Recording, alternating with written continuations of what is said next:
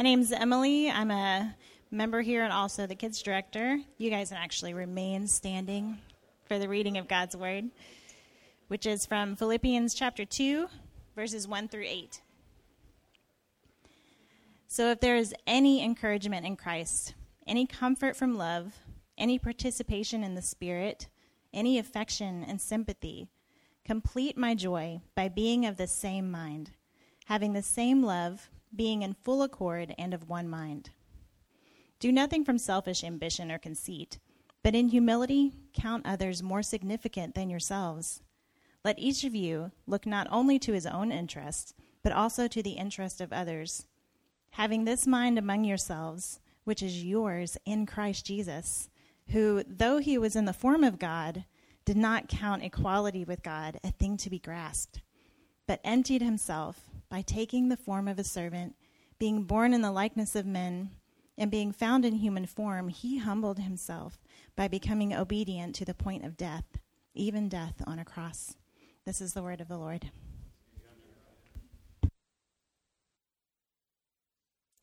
Well, good morning. It's good to be with you this morning. Uh, my name is Justin. I'm one of the pastors here at Sojourn, and uh, just grateful to be able to worship with you through song and now open up God's Word together. So, before we do that, let's go to the Lord in prayer uh, and ask Him to bless our time in His Word. Father, we give you thanks that we can come and gather together this morning. And, Lord, every week we give thanks to you for that. Um, it's a privilege for us to be together as a church. It's a, an honor to do it. It's a gift from you uh, that you don't save us and bring us into relationship with you and then leave us to ourselves. That you fill us with your Holy Spirit and you bring us into a family of brothers and sisters. All men and women in process, in progress of becoming more like Jesus. And so, we just want to celebrate that this morning, give you thanks for that, and especially thinking about that today in light of what we looked at last week in the text and thinking about the, the persecuted church this morning. This is the International Day of Prayer for the Persecuted Church. God, we just don't want to not remember the fact, lose the, the reality of the, of the freedom we have to gather together this morning, where many of our brothers and sisters gather under threat of very real physical persecution. And so, Lord, thank you that we have this chance today, this opportunity today. We don't know what tomorrow will bring. Uh, you do, but we don't, and so we trust you for that. But we pray now that you would teach us, that you would lead us, as we sang earlier, that you would lead us back to life in you. And so, Holy Spirit, we ask that you do a work this morning. Would you guide us in truth? Would you lead us in your truth? Would you teach us this morning that we might be conformed more and more into the image of your Son, our Savior, in whose name we pray? Amen. Have you ever had those moments uh, in, in life where you, you recognize something that you just haven't really ever noticed before? So in, in, our neighborhood, I walk Owen, my oldest son, up to the bus stop most mornings, and we live at the end of our street, and we have to walk up a hill, and his bus stop's one street over. And so pretty much every morning we walk by all the houses on our road. And, and recently, uh, my wife Amy was mentioning a house on our street that had something strange in its front yard, and I had no idea what she was talking about. I mean, I've walked by, the, by this house most, most days. I've driven by it multiple times, and yet I didn't even know which house she was talking about, let alone what was sitting in the front yard. But now, because she's pointed it out to me, I've noticed it more. It's kind of the same thing happens when you start maybe thinking about buying a, a, new car or looking at a particular thing, and all of a sudden you see those cars everywhere out on the road. It's been brought to your attention. Or maybe there's those moments where you've thought you've noticed something, but it's just been a while since you've really been taken aback by it you, when you've really been kind of captivated by it. Maybe it's been a while since you've been outside to really look at the beauty of creation. And today's a, a good example that is it a beautiful fall day today. And so it's just one of those things. Did we, did we wake up this morning and come and gather and never stop to look up and say, man, this is amazing that God has allowed us to enjoy his creation?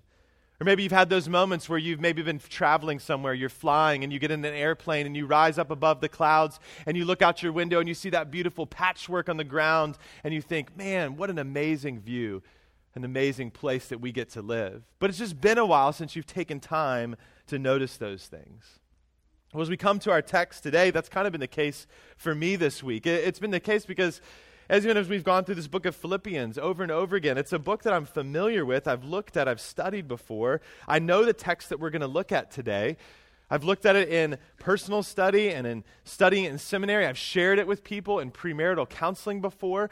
I could tell you what our text is about. I think I could explain it well to you. But this week, it's been more beautiful to me, it's been more captivating to me. And I think part of that's because I've just taken some time to slow down and meditate on God's word this week.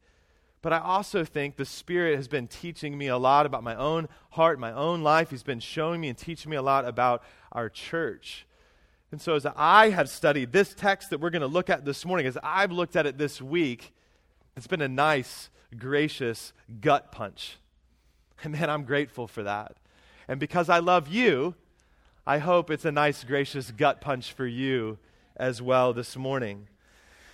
Not because I have great things to say, not because I have rhetorical abilities to share with you that you'd be wowed by the words I say. No, it's because the Spirit of God is taking the Word of God and He's using it to expose you. But as He exposes you, He seeks to restore you and transform you and make you more and more like your Savior. And so, as we dive into our text today, Paul calls us to something that really is absolutely critical for your life, and it's critical for our community.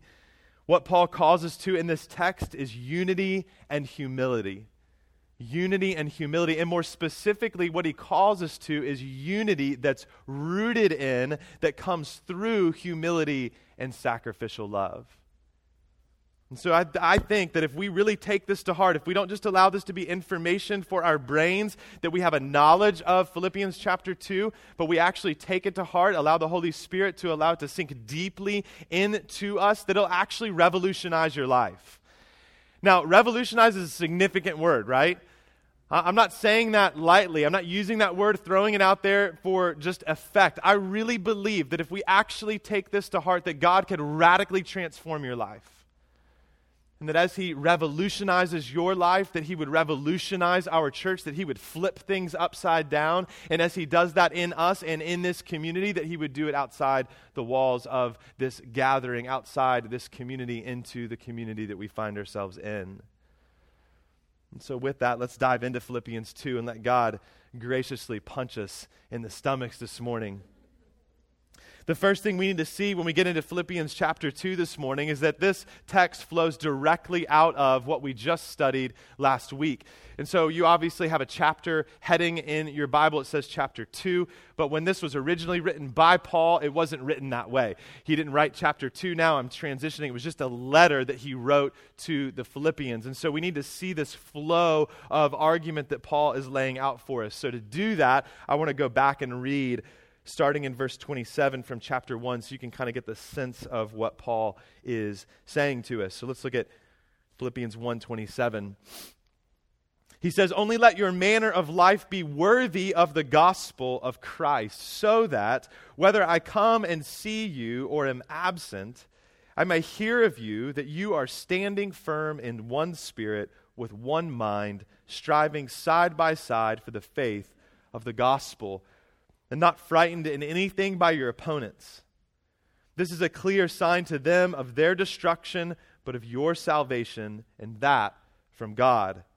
For it has been granted to you that for the sake of Christ you should not only believe in him, but also suffer for his sake.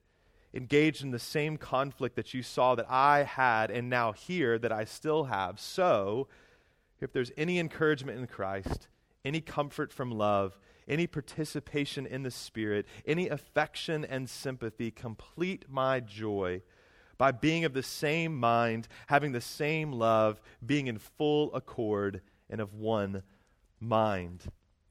So is our key connecting word here. Paul's saying, So, in light of what I've just said, what I've just called you to, to be citizens of heaven who are living worthy lives, worthy of the gospel, staying focused and standing firm and striving side by side with one another to show the world the worth of Jesus. and not being frightened, not being scared in the midst of that. He says, so in light of all that, but then he gives these qualifying statements.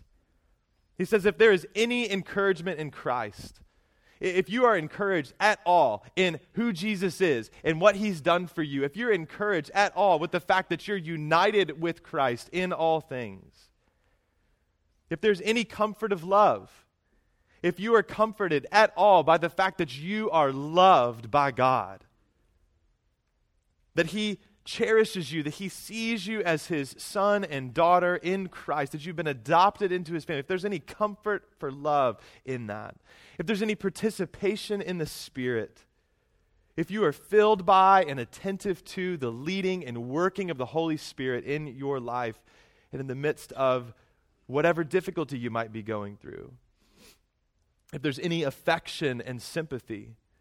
When it comes to the Philippians in particular, he's saying, listen, if you have any love for me, Paul's saying that if you have any love for me, if you have any sympathy for me and any of those who are in present suffering because they're proclaiming Jesus. But notice he says any.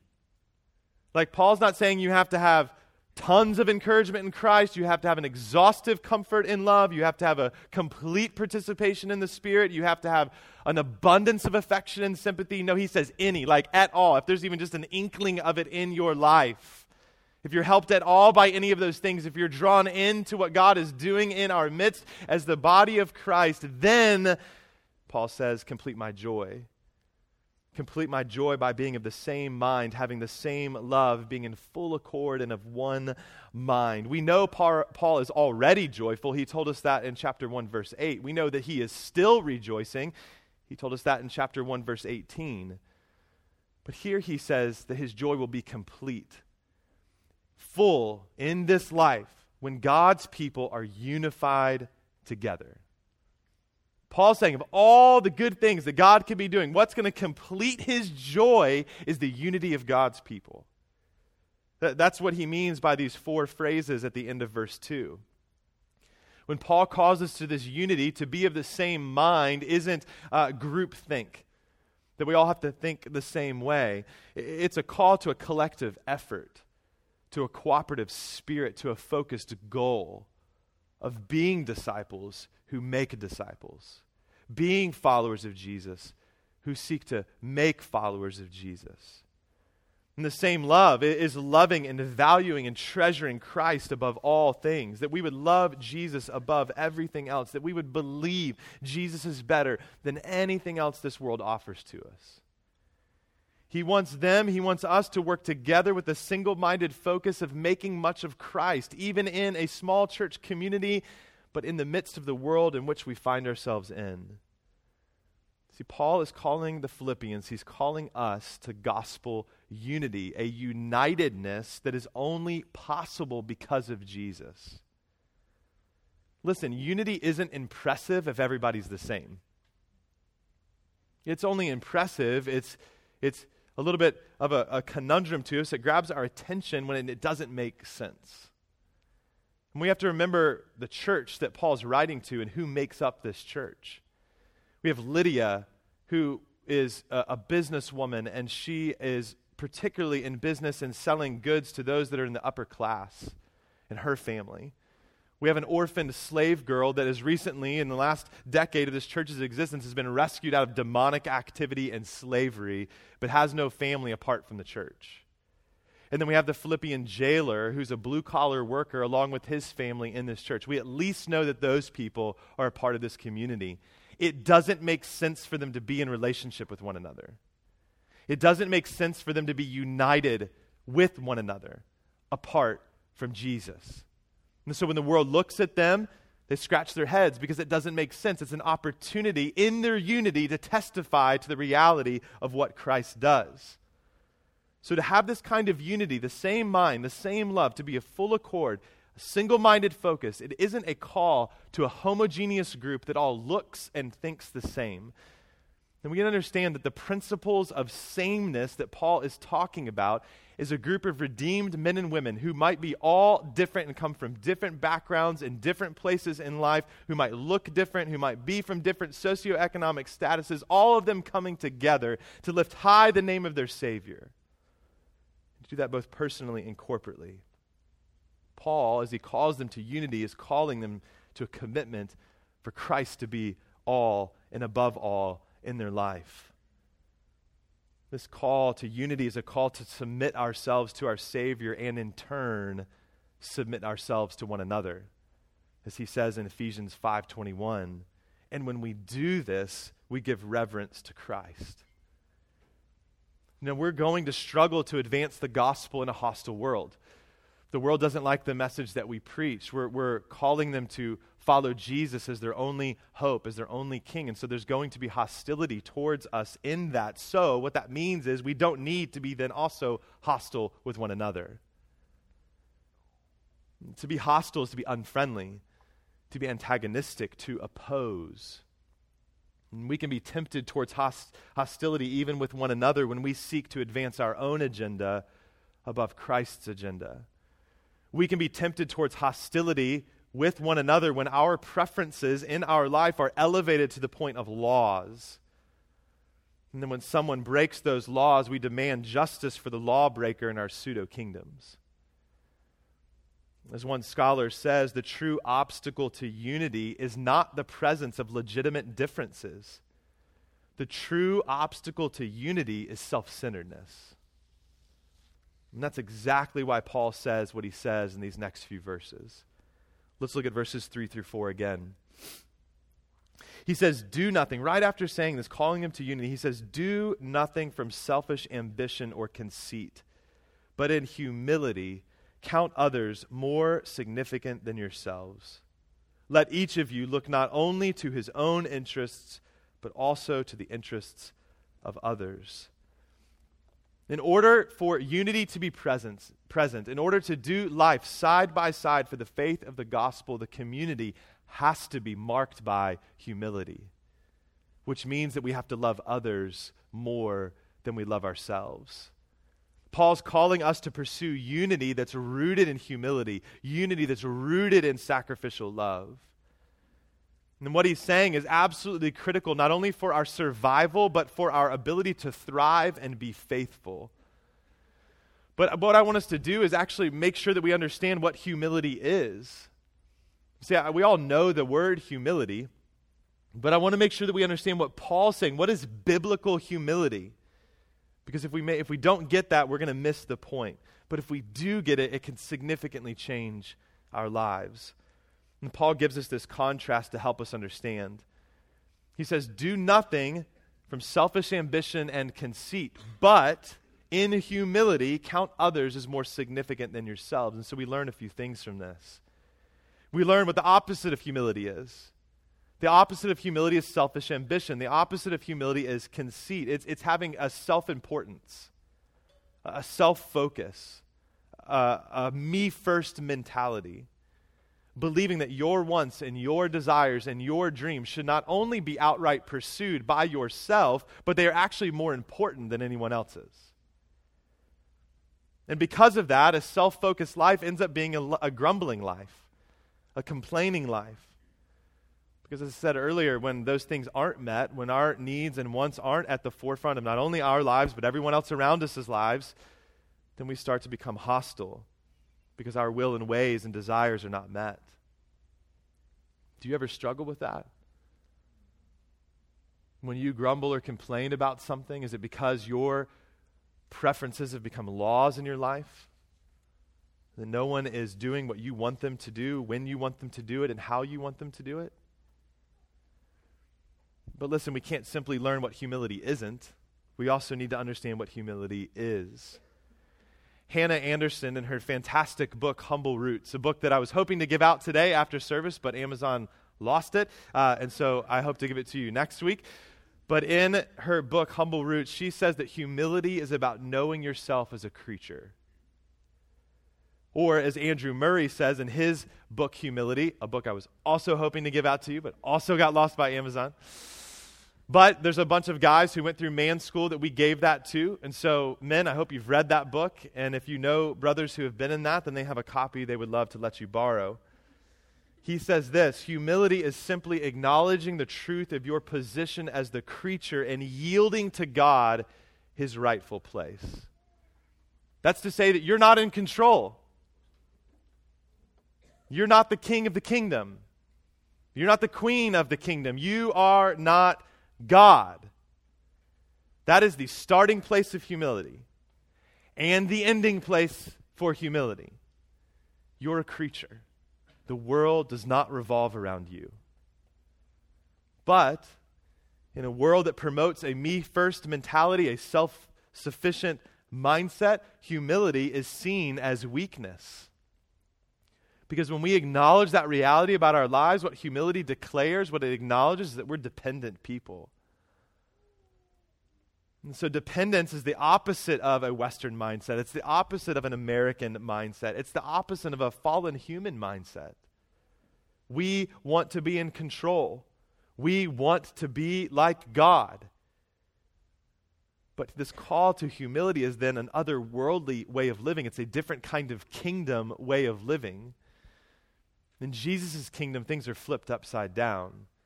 It's the inverted kingdom of our Savior. Listen, at the end of the day, humility is a call to not care to be impressive.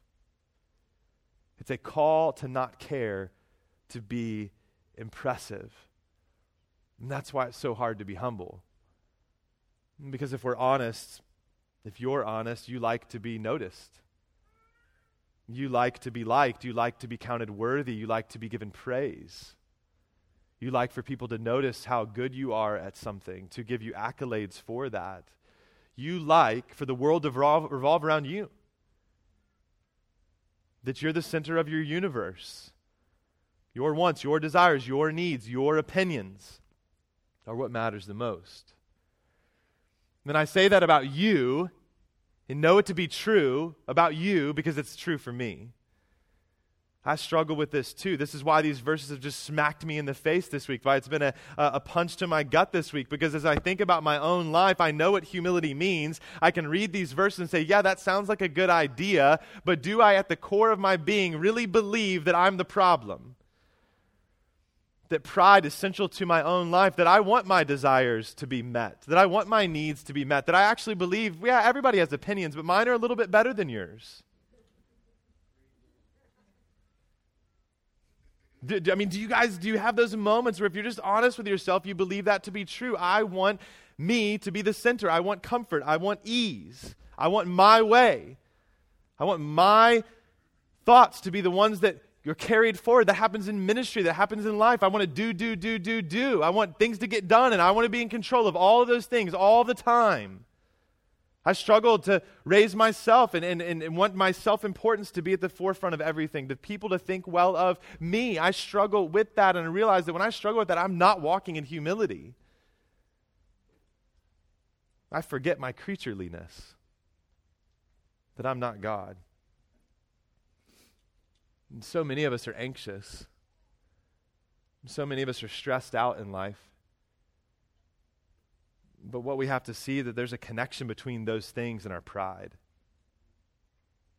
Our pride convinces us that we are way more like God than we actually are. And it's in those moments that instead of looking to Jesus as your Savior, you look to yourself to be your Savior. And that will completely crush you it'll obliterate you. You can't be that in your own life. And you can't be that for somebody else either. See, I think this is the reason Paul is bringing this up. Because our pride, our self importance, our self interest are the starting point and the center of every relational problem in your life. Uh, of you trying to be like God is the root source of the difficulties you have in your life when it comes to relationships with people around you. Whether that happens to be in the workplace or in your home or in this church. And I say that because the reason for that is that if you're the center of your life, what v- drives your values, what drives your behavior is you. It's your pride and your self importance and your self interest that drive those things. And so we so often then start to place I at the center instead of you or we. We have the starting place of I instead of King Jesus. And man, the enemy uses that.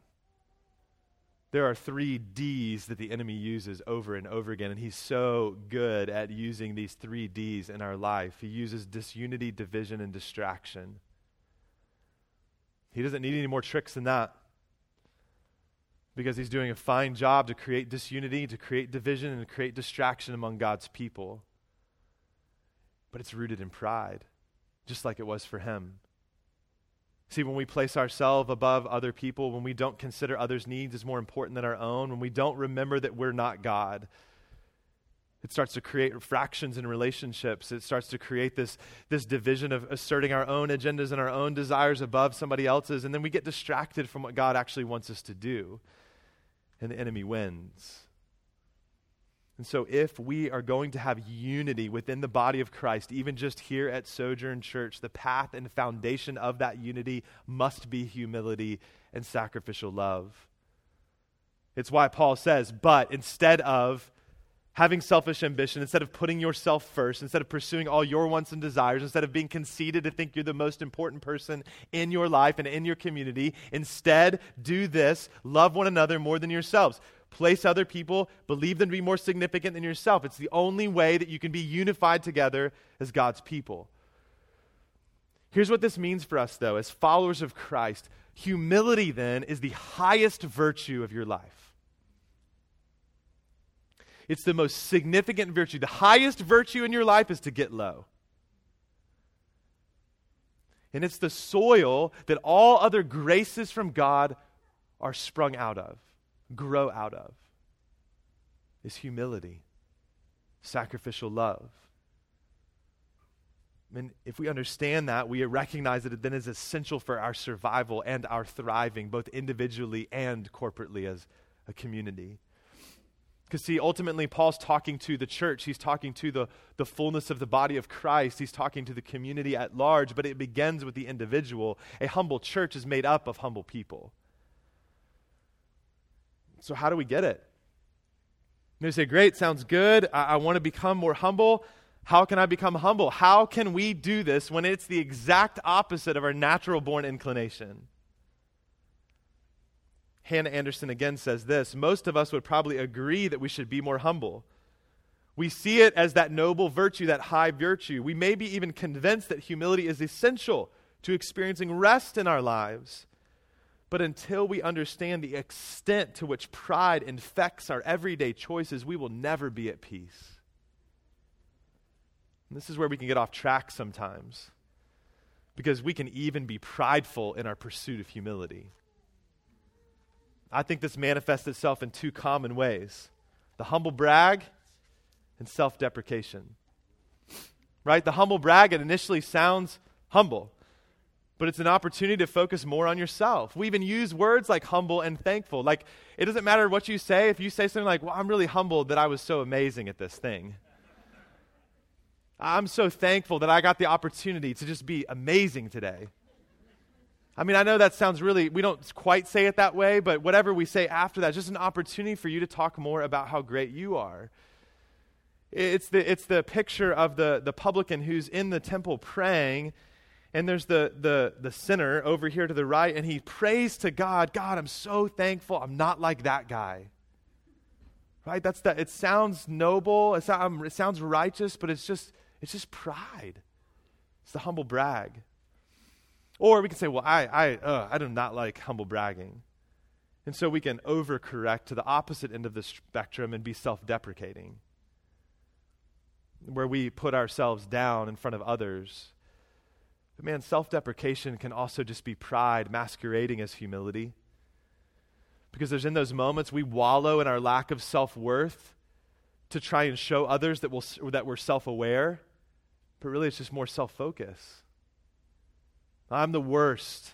I'm terrible at everything. I'm awful at everything. Nothing I do is good. And in those moments, what we're doing is we're just hoping somebody will say something different about us. But it's still focused on us. Anderson also says if a person must announce his humility because we wouldn't see it otherwise, he's not truly a humble person.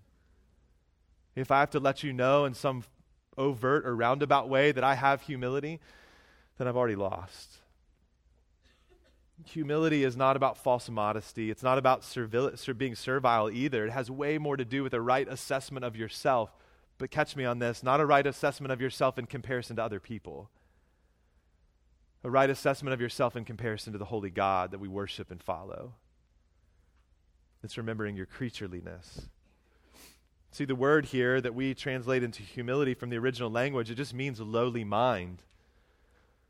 But as has been famously said, this isn't thinking less of yourself, it's thinking of yourself less. Thinking of yourself less means you're thinking of God and His rightful place in your life more. And so Paul calls us to pursue unity. He calls us to pursue this unity from and through humility and to evidence that humility by progressing in love for one another by serving one another, by believing that other people's needs are at least as important as ours, if not more important than ours. By going out of our way to serve our brothers and sisters, by giving deference to one another, by believing the best in one another. Something that, for honest, seems kind of impossible in our life. And that's because, left to yourself, it 100% is impossible for you. See, Paul gives us such a high calling so opposite of our natural born inclination. And so we can, in the midst of that, feel crushed like, God, how in the world am I actually supposed to do this? I feel like every time I try to be humble, it's just another opportunity for pride. How can I actually do this? Well, Paul does what he's done throughout this letter. He again sets Jesus before us. Look at verses 5 through 8. Have this mind among yourselves, which is yours in Christ Jesus, who, Jesus, who, though he was in the form of God, did not count equality with God a thing to be grasped, but emptied himself by taking the form of a servant or a slave, being born in the likeness of men, and being found in human form, he humbled himself by becoming obedient to the point of death, even death on a cross.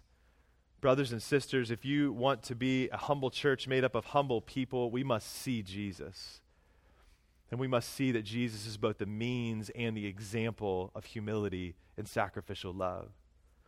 See, humility isn't something that you can just acquire.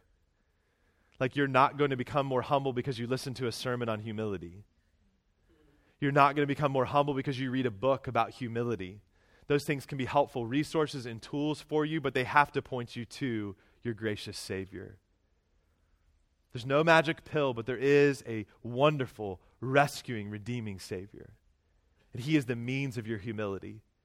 He became a servant to rescue you from your sin and your selfishness. It's your pride that made redemption necessary.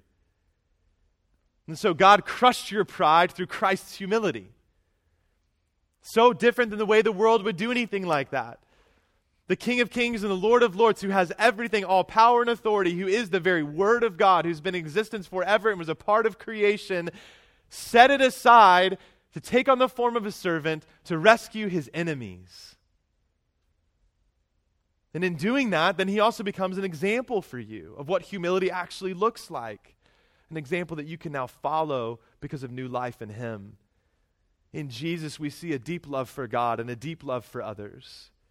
He had this position of power, and he took on a position of weakness for the sake of his enemies, for the sake of others. He had everything and lovingly and willingly laid it all down to rescue others apart from himself, to rescue you. You need to be saved by Christ. You need to be served by Christ. I need to be saved by Christ. I need to be served by Christ. But we often don't like that idea. We don't like the idea of having to be needy, to need something. And that happens in everyday moments of our life. A lot of you, and this is another form of pride in your life, a lot of you may struggle with you're, you're great at being a servant to others, but you have a really hard time being served. Jesus in the gospel is the perfect example from the get go that all of us need to be served. We cannot do it on our own apart from Him. It reminds me of the story when Jesus, in the upper room before he goes to the cross, is washing the disciples' feet, and he puts on a towel and he gets down to wash their feet. And Peter looks at his Savior, looks at his King, and he says, Jesus, like, no, like, you don't wash my feet. And Jesus says, No, you, Peter, you don't understand. You, you need to pay attention to what I'm doing for you. And then Peter kind of rebukes Jesus. Jesus, I'll never let you wash my feet. Kind of sounds a little bit like a, some self deprecation, right? Jesus, I'm not worthy of you washing my feet. And then Jesus looks at Peter and says, Peter, if I don't wash your feet, you have no part with me. I love Peter's reaction. Jesus, fine, wash all of me then, head to toe. Right? So in that moment, he's confronted with the fact that he doesn't want to be served. He's confronted with his pride. And Jesus says, No, I have to serve you. You have no life apart from me serving you. You have no salvation apart from me serving you, me laying my, down my life for you. I think all of us struggle with that. So, my encouragement to us this morning, whether you know Christ or don't know Christ, is to come to Christ. To come to Him this morning, knowing that His yoke is easy, His burden is light for you, that He is a worthy Savior who came to serve you, to save you, so that He could crush your pride and give you humility. See, Jesus was crucified for you. Crucifixion, the form, that form of execution from the Romans, was about the destruction of a person in every way. It, it was shameful, it was public, it was humiliating, it was painful. Jesus was crucified for your pride. And so then, when Jesus says to you, Take up your cross and follow me, Jesus is inviting you to lay down your life and let Him crush it destroy the remnants of your old self. Destroy those aspects of who you are that say, I am not a creature of God, I want to be like God. Take up your cross, be crucified with Christ. Or as Dietrich Bonhoeffer has famously said, when Christ calls a man, he bids him come and die. Brothers and sisters, a call to Christ like humility is a call to die to yourself, to lay down your wants, to lay down your desires, to lay down your rights, to lay down your preferences for the sake of others, to lay down your self sovereignty, to lay down your self focus, to lay down all of those things to honor your Savior. And the cultivation of dying to yourself, of this Christ like humility, often comes, though, through being broken by God, through, through being disciplined by God. Because the reality is, we wouldn't learn it any other way. And that's been the case for me when I've, there's been moments in my life where God has broken me, where He's disciplined me. In the midst of that, is showing me how much I've struggled with self importance, how much I've struggled with, struggled with self focus. And as painful as it's been, in those moments, it's always been for my good because I stop and think, would I have learned this any other way? So we have to see those moments and realize that if we if we're really recognizing what God is doing, that in those moments all we truly have is Jesus. And when we realize all we truly have is Jesus, self starts to slip more and more into the background. But listen, I don't want us to miss something significant about what Paul says here. In verse 5, he says, Have this mind among yourselves which is yours in Christ Jesus. See, what Paul's saying is look, if you want to be marked by humility and sacrificial love, he says, you have this mind. Have this. Be mind, uh, have a mind of Christ. Be like Christ, but we have this mind in Christ. What, that's good news for us. Humility starts with us having a mindfulness of Christ. And if you've been united with him, you can see the fruit of humility grow. But the opposite's also true. You cannot pursue humility. You cannot become more humble. You can't become more like Jesus apart from him. And this fruit of humility that can grow as you seek to latch on to Christ, it replaces the rotten fruit of pride. But it starts with having a mindfulness of Christ. And when I say mindful, I think sometimes we, we think mindful is kind of like I, I'm, I'm giving attention to something.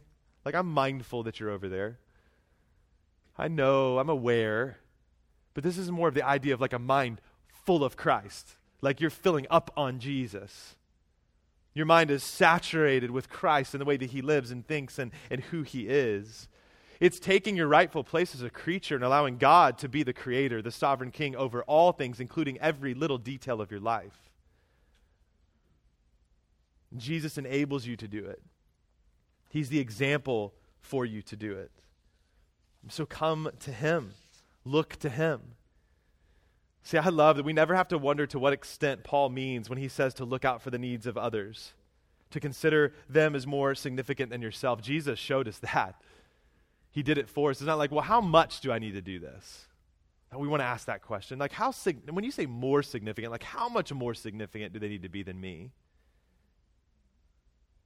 Jesus laid it all down for you. He gave us the example for that. And so, this call to humility, this call to sacrificial love, isn't a call to adopt a new skill set in your life. It's a call for Jesus to fundamentally change you, the core of your being. More of Him, less of you. And it's so kind of the Lord to point this out to us, to have this time in His Word. It's kind of Him to point it out to us, to show us our problem with pride, to highlight that, to shine a spotlight on that, showing us our lack of humility because in that moment it's a gift to you because He gives you another opportunity to repent. He gives you another opportunity to turn once again to your Savior who laid aside everything for you. And I say it's kind because if we get this, it can radically change your life and your relationships. Like I said earlier, most conflict, most disunity comes from a lack of believing the best in one another. It comes from a lack of, of focusing on the needs of others and too much focus on ourselves. It comes from a lack of humility and love. Andrew Murray stings us again. Listen to this quote. He says, All lack of love, all disregard for the needs, feelings, and weaknesses of others, all sharp and hasty judgments and words, listen to this, so often excused under the plea of being outright and honest. You ever started a conversation that way? Listen, I'm just trying to be honest with you. All, and he goes on, all manifestations of temper, touchiness, and irritation, all feelings of bitterness and estrangement have their root in nothing but pride that only seeks itself. The text of Philippians 2 is the crux of everything else we've talked about over the last few weeks. It's where the rubber meets the road.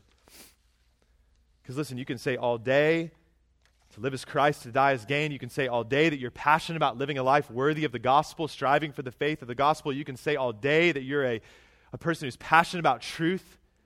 But if you lack love, if you lack humility, then your words and actions are meaningless. Paul says you're a noisy gong.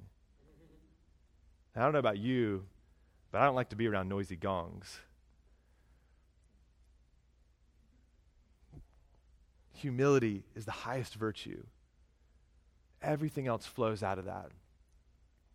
And so, as followers of Jesus, we should be the most humble people, the most loving people in a world that doesn't believe that that's a good thing.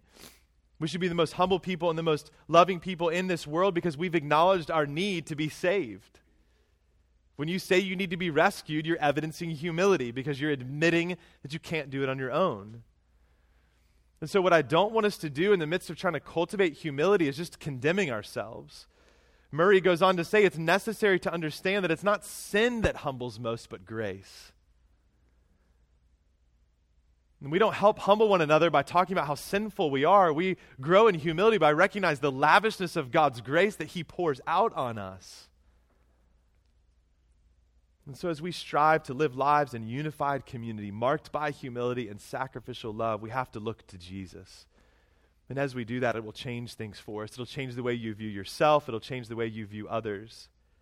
It'll free you to flourish as the human being you were made to be, including all of your limitations, because you're not God. And so, if you're experiencing fruitlessness in your life and frustration or failure, it's likely due to a lack of humility. It's due to a lack of seeing yourself rightly before God. So, look again to the one who lived and died for you. His humility is your salvation. And it allows you to view others the same way Jesus views you. See, thinking of others as better than yourself isn't, again, an assessment of their worthiness of that. It's call, a call to love people and care for people like Jesus loved and loves and cares for you. It allows you to be patient with others, to be long suffering. It allows you to be gracious and merciful. It allows you to be gentle and kind. It allows you to love and be joyful. It allows you to be more like Jesus. It's why it's the highest virtue. Everything flows from it. See, in a world that's so focused on self, humility isn't glamorous. It isn't glamorous, but it is holy. And I would much rather us be a holy people than a glamorous people. That's why it's one of our confident hopes as a church that we're praying that God would develop this kind of culture within our church, that we would have an unwavering commitment to holiness and humility. Because when we look to Jesus as the means for humility, as we look to Jesus as the example of our humility, it can transform your life. It can give you freedom when you recognize and acknowledge the fact that you aren't God. It can, it can alter relationships, it can alter a family. When husbands and wives recognize that they're not the center of their marriage and the center of their family, if they seek to place one another's needs above their own, as roommates do that, as siblings do that, as children do that with their parents and parents with their children, it can alter a family, it can shape a community. Then, when you actually believe this to be true and you look around at one another, you're not just looking at others and saying, What can you do for me? or What have you done for me lately? But you're looking, How can I serve you? How can I love you? And when I need to be served, asking people to do that, welcoming being served by others. And as we do that, it can revolutionize the world we find ourselves in. That as we go out into Fairfax and go out into Northern Virginia and go out into the world, that if we walk out and go out of here with humility and sacrificial love, it'll be so distinct and so different from anybody else's experience with anyone else that people go, I don't understand why Jesus. It's only because of Jesus. And I long to see that happen in me. I long to see it happen in you and in our church and in the community we find ourselves in. Brothers and sisters, if you want to have unity, in your life, in relationships, in this church, then pursue humility. And if you want to pursue humility, pursue Christ. Every week as a church, we get to take communion together. And it's a reminder of the fact that the humility of Christ is the means of our salvation. Jesus went to a cross to bear the weight of our sin and shame, even though he had no sin and shame. He became a servant for us, a slave for us, enduring the death that you and I deserve. And so this morning, when you eat this bread, when you drink the cup, let it be an opportunity for you to confess your pride and your need for rescue and redemption. And today, as you come forward, may it be an opportunity to pursue Christ so that you can pursue humility and remind you that we're called to love others more than we love ourselves, just as Christ did for you. And if you're not a follower of Christ, we're so glad God brought you to gather with us this morning. We want this to be a community where you can ask questions, where you can learn more of what it means to know Jesus and follow Jesus in all parts of your life. And as we talked about this morning, we're works in progress. We're a messy group of people. Well, this morning, though, I just want to ask you not to come forward to the table because as we come forward, what we're declaring is yes, we're a mess, but we have a wonderful Savior, and we're desperate for Him. And so, if you haven't yet trusted in Christ, if you haven't yet cried out to God, I am desperate for rescue, I'm desperate for salvation if this is hitting you this morning, recognizing pride in your own life, would you just say, stay in your seat and confess that to the Lord? And then let somebody around you know, like, I, I need Jesus. Would you help me understand what that looks like, what that means? We'd love to journey with you in that. Those of you that will come forward, come to the tables in the front or the back, tear off a piece of bread, take a cup to drink, and hear what Christ, our humble Savior, has done for you, spoken over you today. Let's pray.